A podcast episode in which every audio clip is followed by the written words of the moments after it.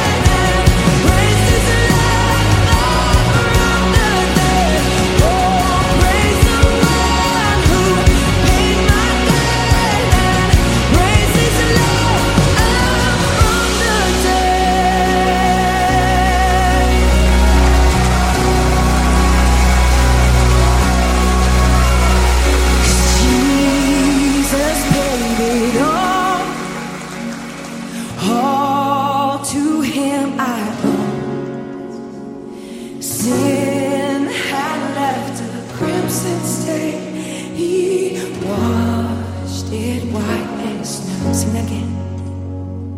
Jesus paid it all. All to him I owe. Sin had left a crimson stain. He washed me white as snow.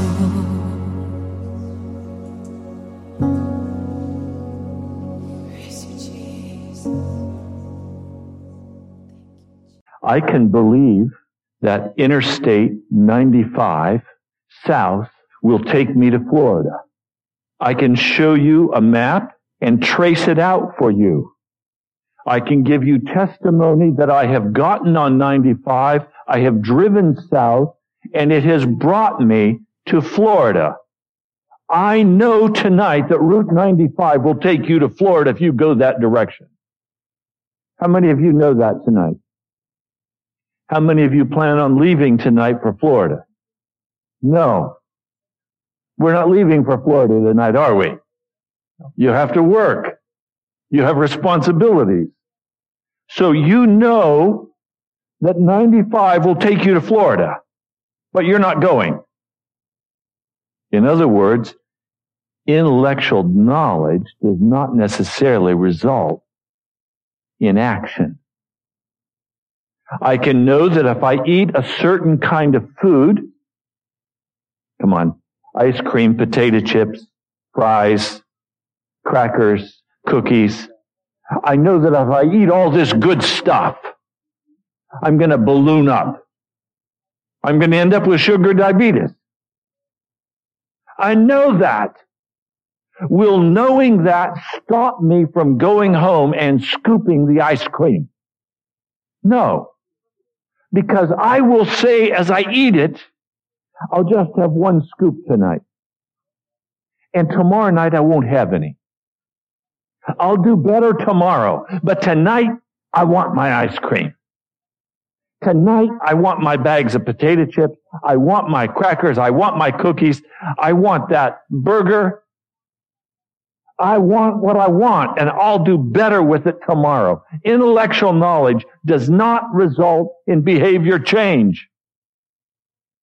You can know it with your head, but that does not make any judgment about what you are going to do. Something else has to begin to happen in the heart for behavior to be changed.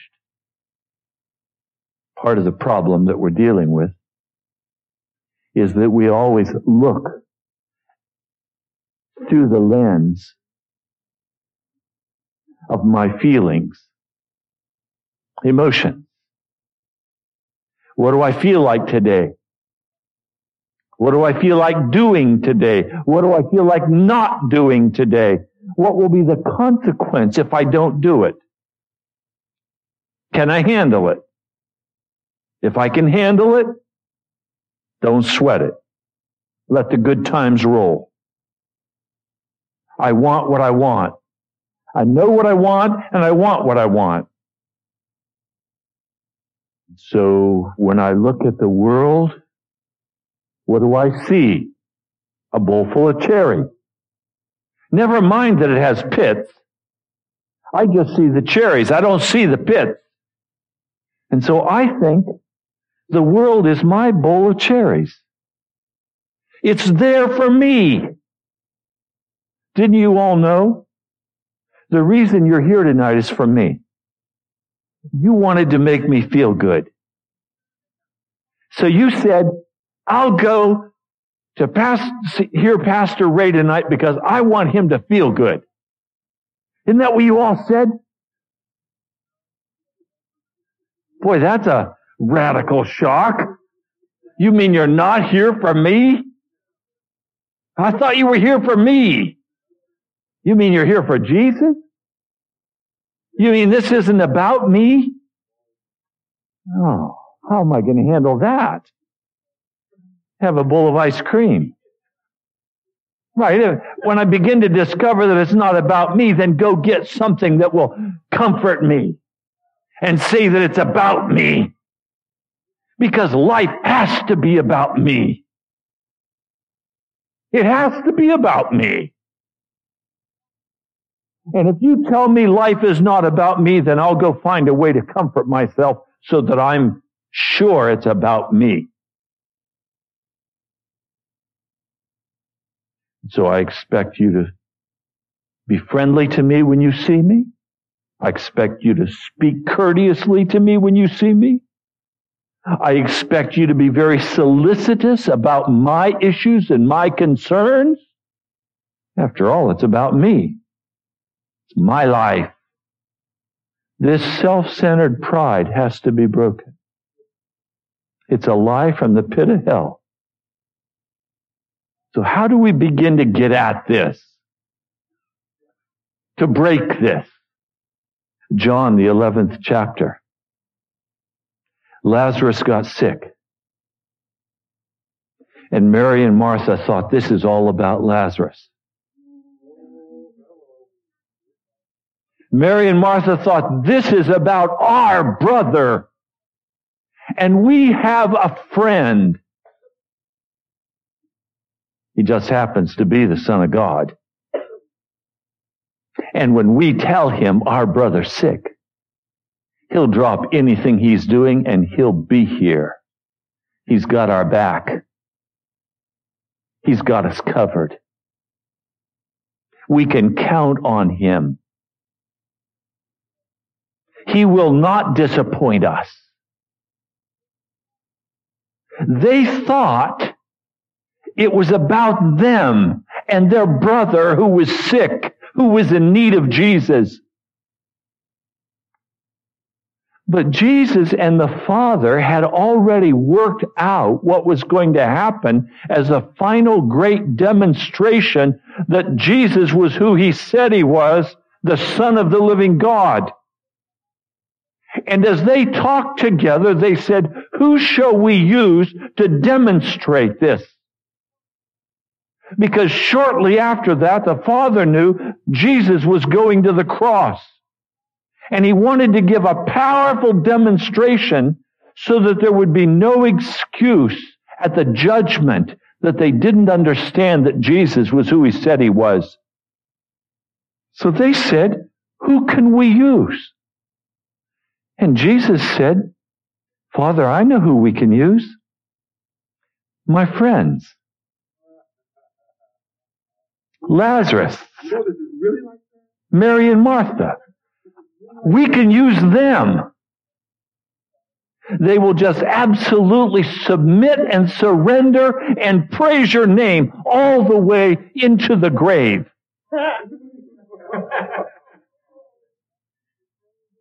Oh, that's what, that's what Jesus said about Mary and Martha. The father said, okay, I'll set it up. Lazarus will get sick and you'll get a call. And sure enough, the call came.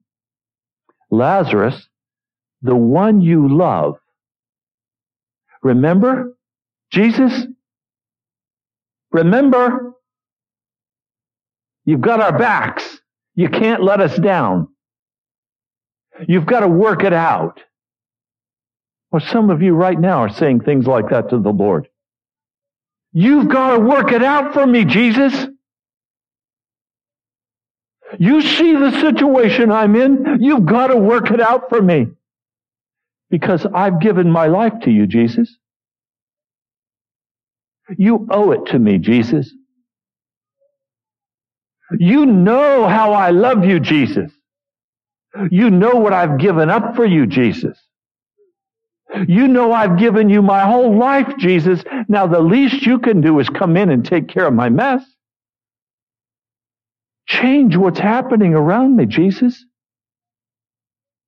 Don't let me suffer.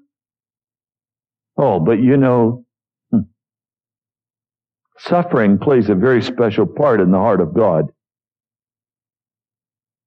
It seems that suffering is the only place that can cleanse us and burn the dross out of our lives and cause us to come forth like gold. Now, do you want to be gold or do you want to be tarnished and mixed metal? I've sometimes thought that Jesus probably was making the streets gold in heaven because only those who suffered would walk on them. The streets of gold are only for those who have wept and suffered and who in that weeping and in that suffering have turned to Jesus and said, thy will be done, not mine. I praise your name. I worship you. I honor you. Have your way in my life. And suffering, of course, comes in several areas. We suffer when we begin to cut off the flesh. We suffer when we begin to let go of our darling sins. We suffer when we deny ourselves. I want that ice cream because I am hurting and that will comfort my soul. But of course, you recognize I'm not just talking about food. Eat the wickedness that's around you. Suck it into your system. Be a consumer. Eat the rebellion. Eat the hardness of heart. Just eat. Take it in. What God's trying to do is set up a deal to demonstrate before the world that you're His friend. And that He trusts you to come forth like gold.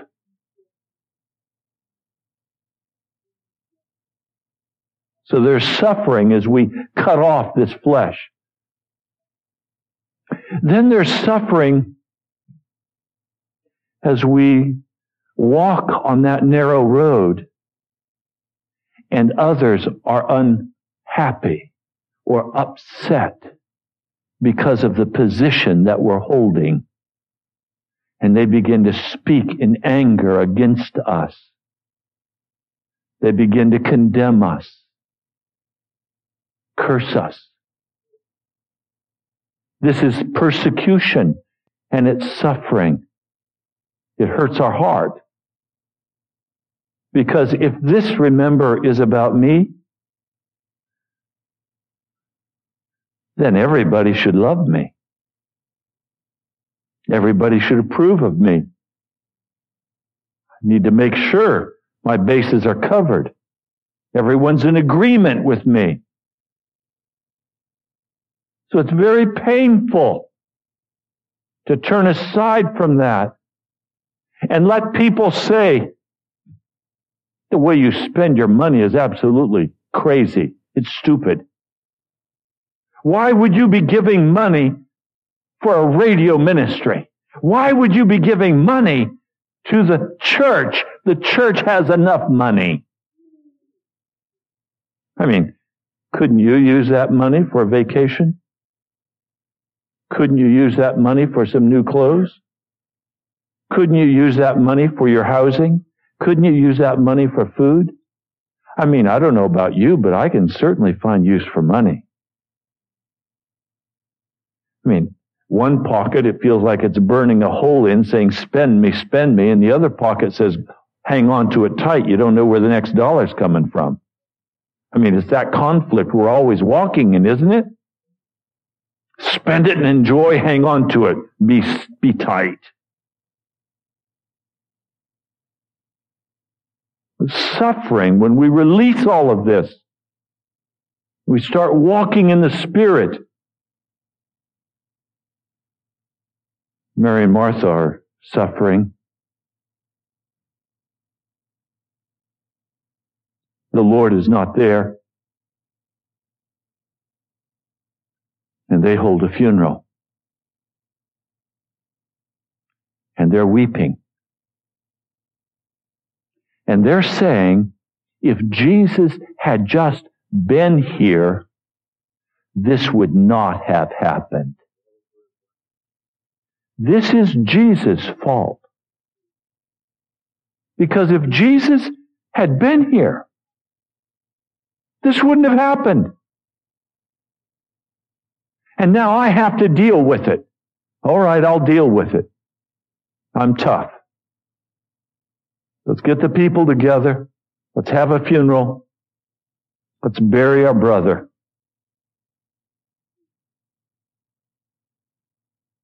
They have the funeral. It's now four days later. People are still at the house. They're very concerned about Mary and Martha. And Jesus shows up. He was right on time. He was right on time to accomplish the purpose that he and the Father had for the salvation of the lost. Now I want you to get this. What the Lord does in your life is not about you. It's about what He wants to do to save the lost. And so if you suffer loss, you are only being asked to walk the path that Jesus walked for the purpose that Jesus walked it for the salvation of the lost.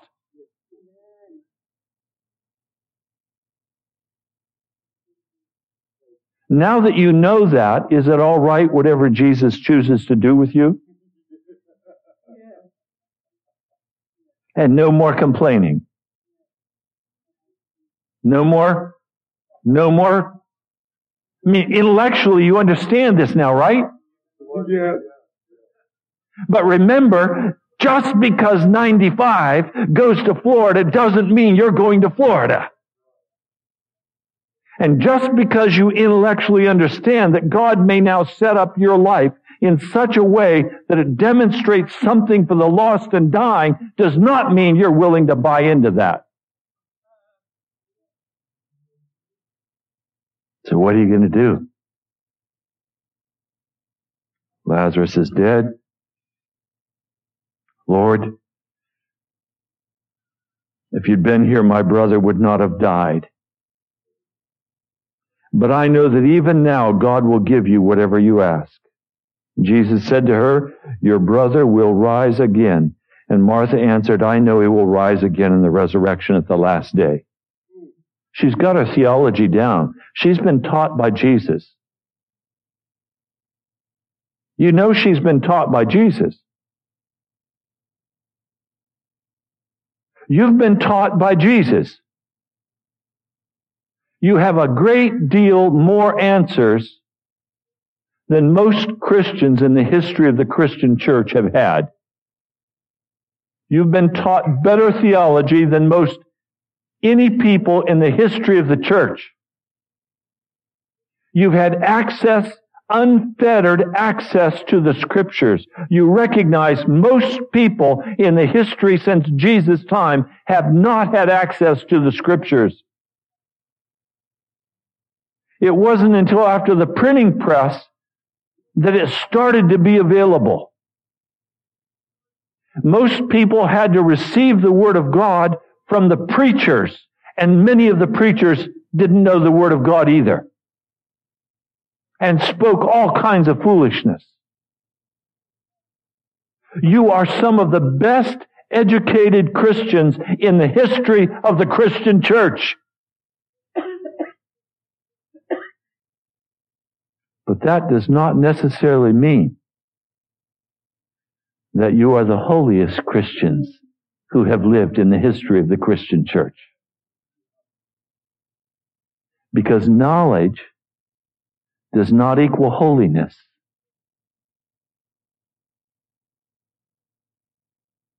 Holiness only comes as we submit to the testings of God and our real metal begins to be uncovered and we see the dishonesty of our heart and the pride of our spirit and as that's uncovered, we have an opportunity then to cooperate with Jesus.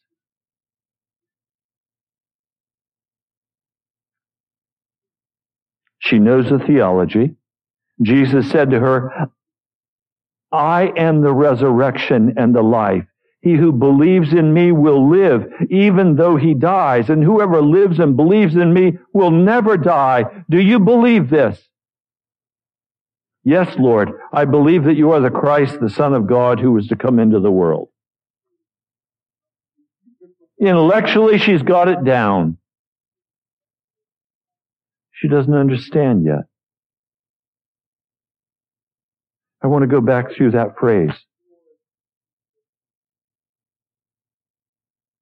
I am the resurrection and the life. He who believes in me will live.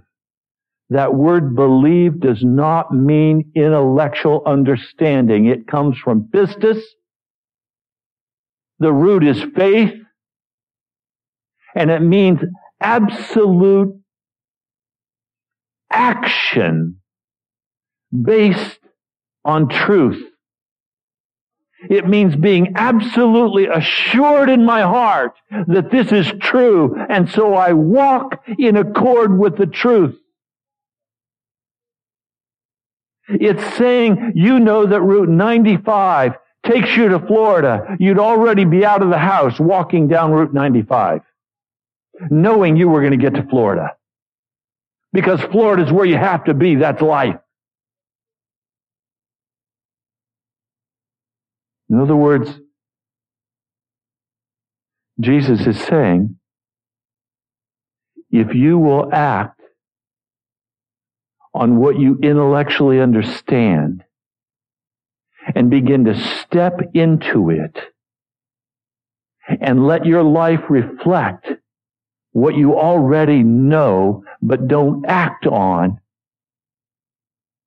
you'll see my glory. The glory of Jesus is not for the intellectual believer. The glory of Jesus is for that person who acts on that intellectual understanding and knows that if they step into it, God will meet them.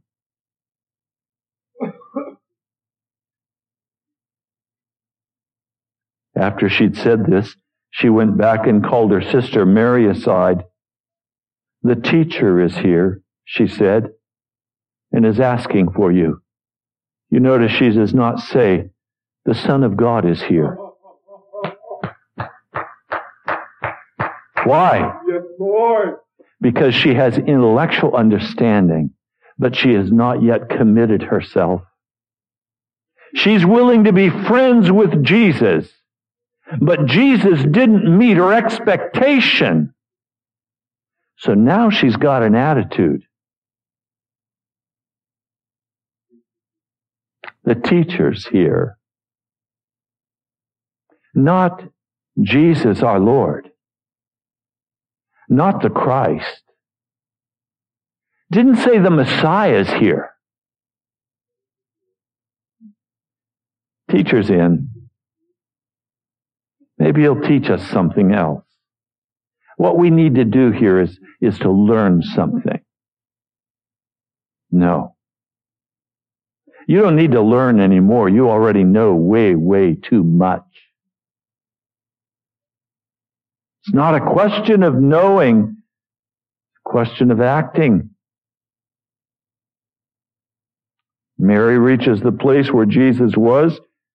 She falls at his feet. Oh, I love her for that. Martha didn't fall at the feet of Jesus. It was always Mary who was found at the feet of Jesus. Now I want to tell you, you're going to find that Mary comes and says the same thing. If you'd been here, my brother wouldn't have died. Jesus didn't weep for Martha. He wept for Mary. Because when he saw Mary falling at his feet, he was moved to tears. That touched Jesus' heart. Now, It also tells me that God does not touch our lives casually. He does not do experiments in our lives. He does not say, okay, here are some guinea pigs. Let's try something on them and see if it brings glory to your name. He is not analytical and clinical with us. He is touched by our infirmities. He's touched by our sadness, but he knows the only way to produce gold in us is to take us through the fire and while he's taking us through the fire, he'll use that to draw someone else to step into the fire. Is that awesome?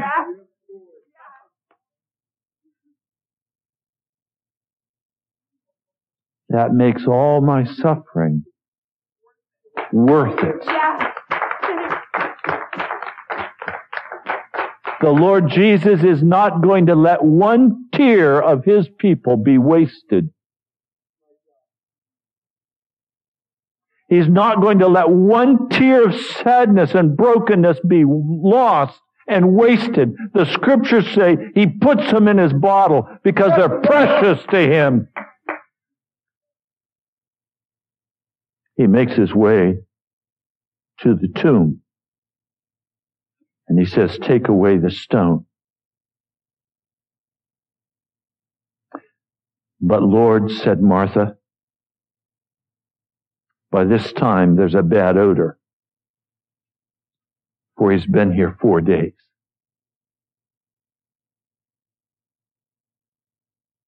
Now I just have a suspicion that there's some bad odor in some of your lives. Hmm. And you've tried hard to seal it in.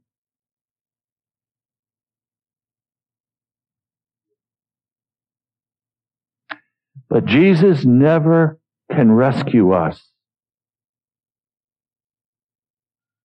in a sealed container. You know what I mean? He doesn't rescue us in a vacuum. He likes to open that thing up for everybody to see. Because he wants the miracle to be seen by all. That means I have to give up my privacy. Oh, now, Pastor, don't touch my privacy. Oh, we're such a dignified people. We're so proud. We don't want anybody to know about our troubles. Brother, how you doing? I'm doing great. Never mind, I'm dying inside. Oh, we're private and proud. Confess your sins one to another. Pray for one another and you'll be healed. I don't think so. I'm not going to confess any sin to you. You might use it against me. Okay, Ray. You'll have to forego healing. Is that all right? No, Jesus, there has to be another way. Can't you just touch me in secret? Why do you have to make this thing public? It's my private deal. I want people to respect me. I want people to know that I'm someone who knows what they're doing. And if I expose this, everybody's going to scorn me. They're going to say, look at that fool. Or they're going to say, shut up. Be quiet about it. Don't embarrass us with your mess. Have any of you got any messes in your life that might be embarrassing tonight if we just pulled it out and put it on the table and took a look at it? Oh.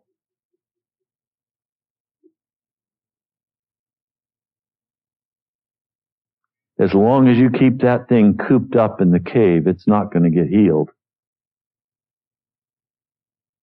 You're going to have to take out that stone and let that stink come out.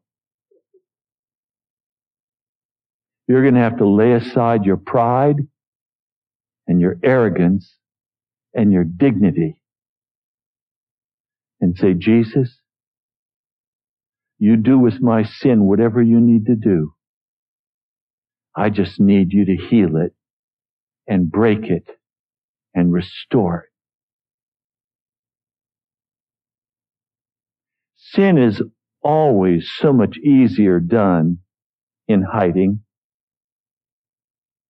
Secret sin is always sweet.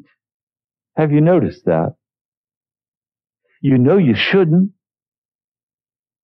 but you know you're going to.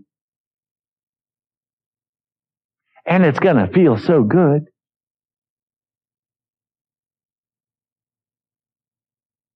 It's going to taste delicious. I can taste it already. Let me at it in secret. Nobody will ever know.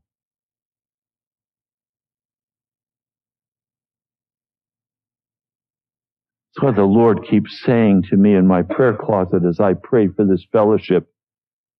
Hidden sin. Secret sin. There is secret sin in this body that stinks to high heaven, but you've got it so covered up with cologne, I can't smell it. But there's secret sin in this house, and God wants to deal with it. And you've been covering it over, pretending, oh, I'm fine. My family's fine. How are you, brother? I'm great then why does the Lord keep saying to me, hidden sin, secret hidden sin? Ask me to release and uncover in this church the hidden sin.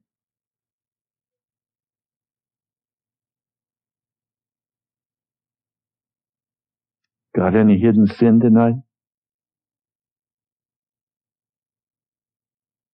Think you've got a big enough stone over it that it won't get uncovered? Think you're going to get away with it?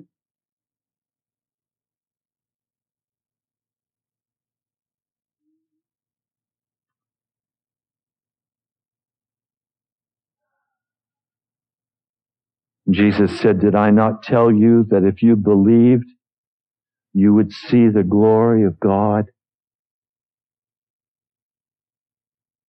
That word believed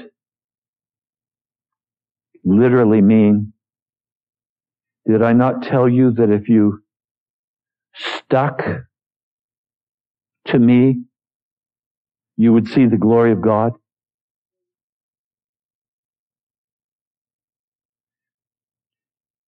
Did I not tell you that if you stayed upon me, you would see the glory of God?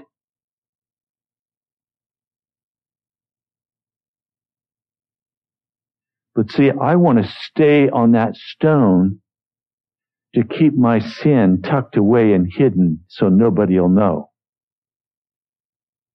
I want to use my energy to cover myself and make myself look acceptable so you all will please me.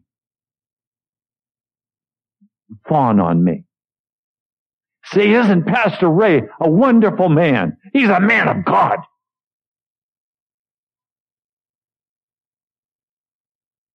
You see the sin? You play to the crowd. It's pride. So we sit on our stones. We defend them with our swords.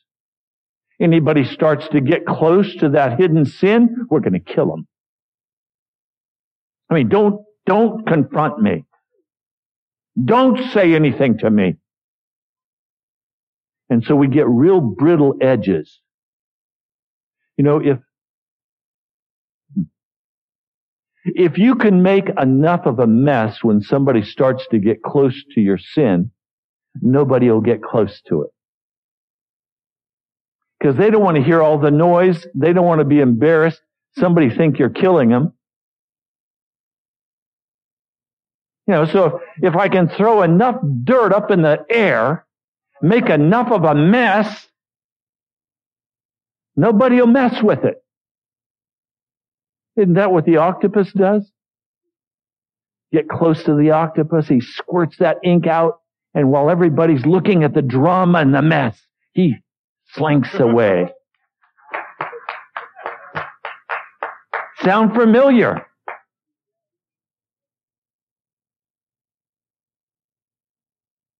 How many times have you made a mess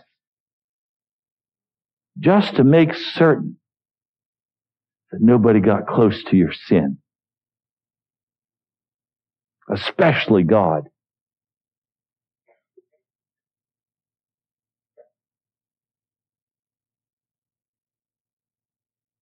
Jesus looked up and said, Father, I thank you that you've heard me. I know that you always hear me. Did you know the Father always hears you?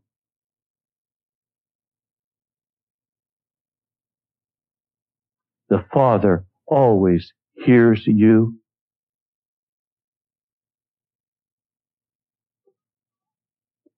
The Father hears you.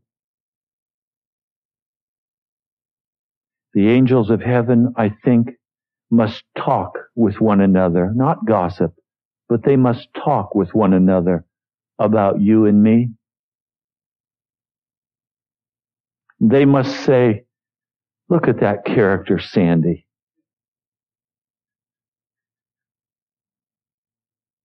Carrying all of her bags. Or look at that character, Bill. Or look at that character, Ray. Or Jason. And they must say, isn't it amazing that they don't pray more? because they don't have what they need because they don't ask. If they would just ask, the Father would give it to them. Why don't they just ask?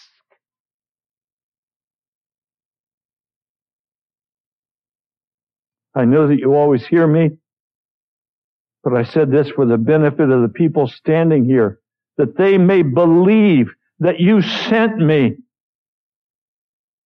When he said this, Jesus called out in a loud voice, Lazarus, come out. Oh, I'm glad he said Lazarus. Otherwise, every dead person would have come out of the grave. Lazarus, come out.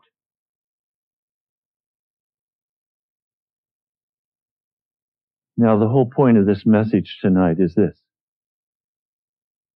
Tonight, Jesus is saying to the National Prayer Chapel,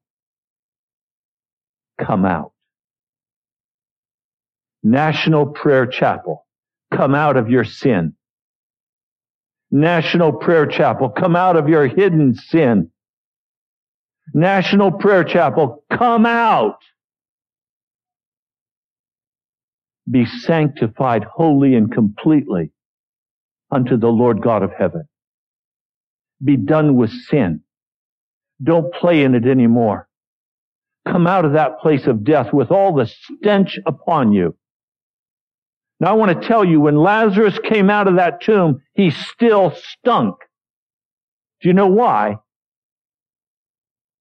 He had all the garments on him wrapped tightly in these filthy, stinking garments of death. He still had all of this sticky stuff on him that they put on the body to preserve. He was a mess. He could never have gotten out of those garments alone. They had to cut him out of that stuff. It had already turned hard. Body fluids had leaked into it. He was a mess, stinking mess. Jesus said, Loose him and let him go free. Right now, the Lord wants you and I to use the scissors to cut the garments of death from one another. The ministry in the coat closet is releasing from the filth of the world God's people. The Holy Spirit will breathe the life in. We've got to then pick up the scissors and set them free. Ours is a work of birthing, if you please. Midwife, midwifery, if you please. Releasing captives who are now alive by the Spirit, who've been quickened by the Spirit of God, who now have to be washed, cleaned up, set free. Now you know what I'm saying. That means you and I have to step out of that place of death. Because we can't do it for anybody else if it hasn't been done for us. And if we haven't stepped out of that empty, dark, dank, grave site. And some of you, you know what I keep hearing from you? Oh, I want to walk free in Jesus, but I'm afraid of the light. I want to walk free in Jesus, but I'm afraid of coming out of all my sin. What if I have to give up all my bags? What if I have to give up all those things I love?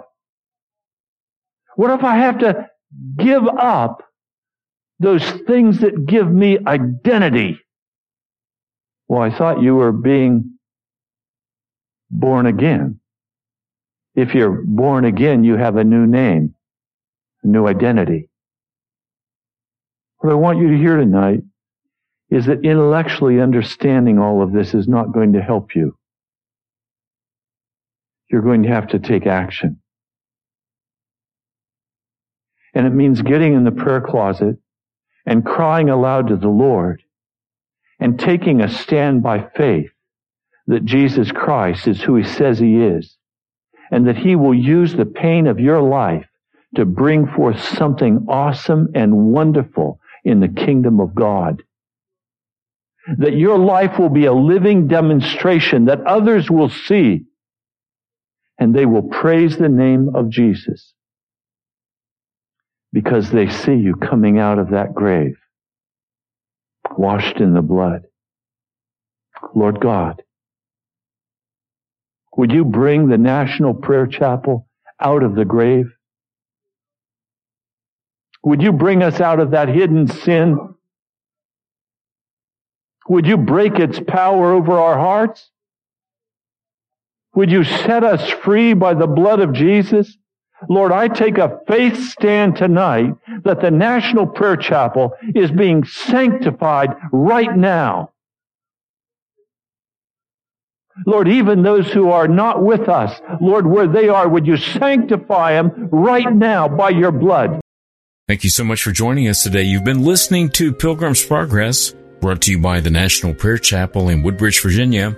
Write to us at the National Prayer Chapel, Post Office Box 2346, Woodbridge, Virginia 22195, or visit us online at nationalprayerchapel.com. God bless you. We love you. All to Jesus I surrender. All to Him I freely give.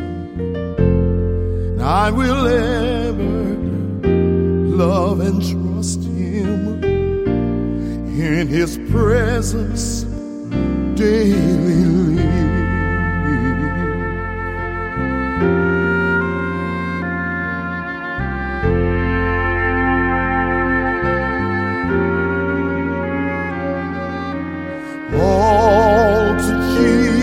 Jesus, I surrender.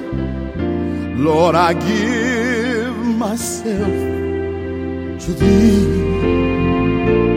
Fill me with thy love and power, and let thy blessings fall on me.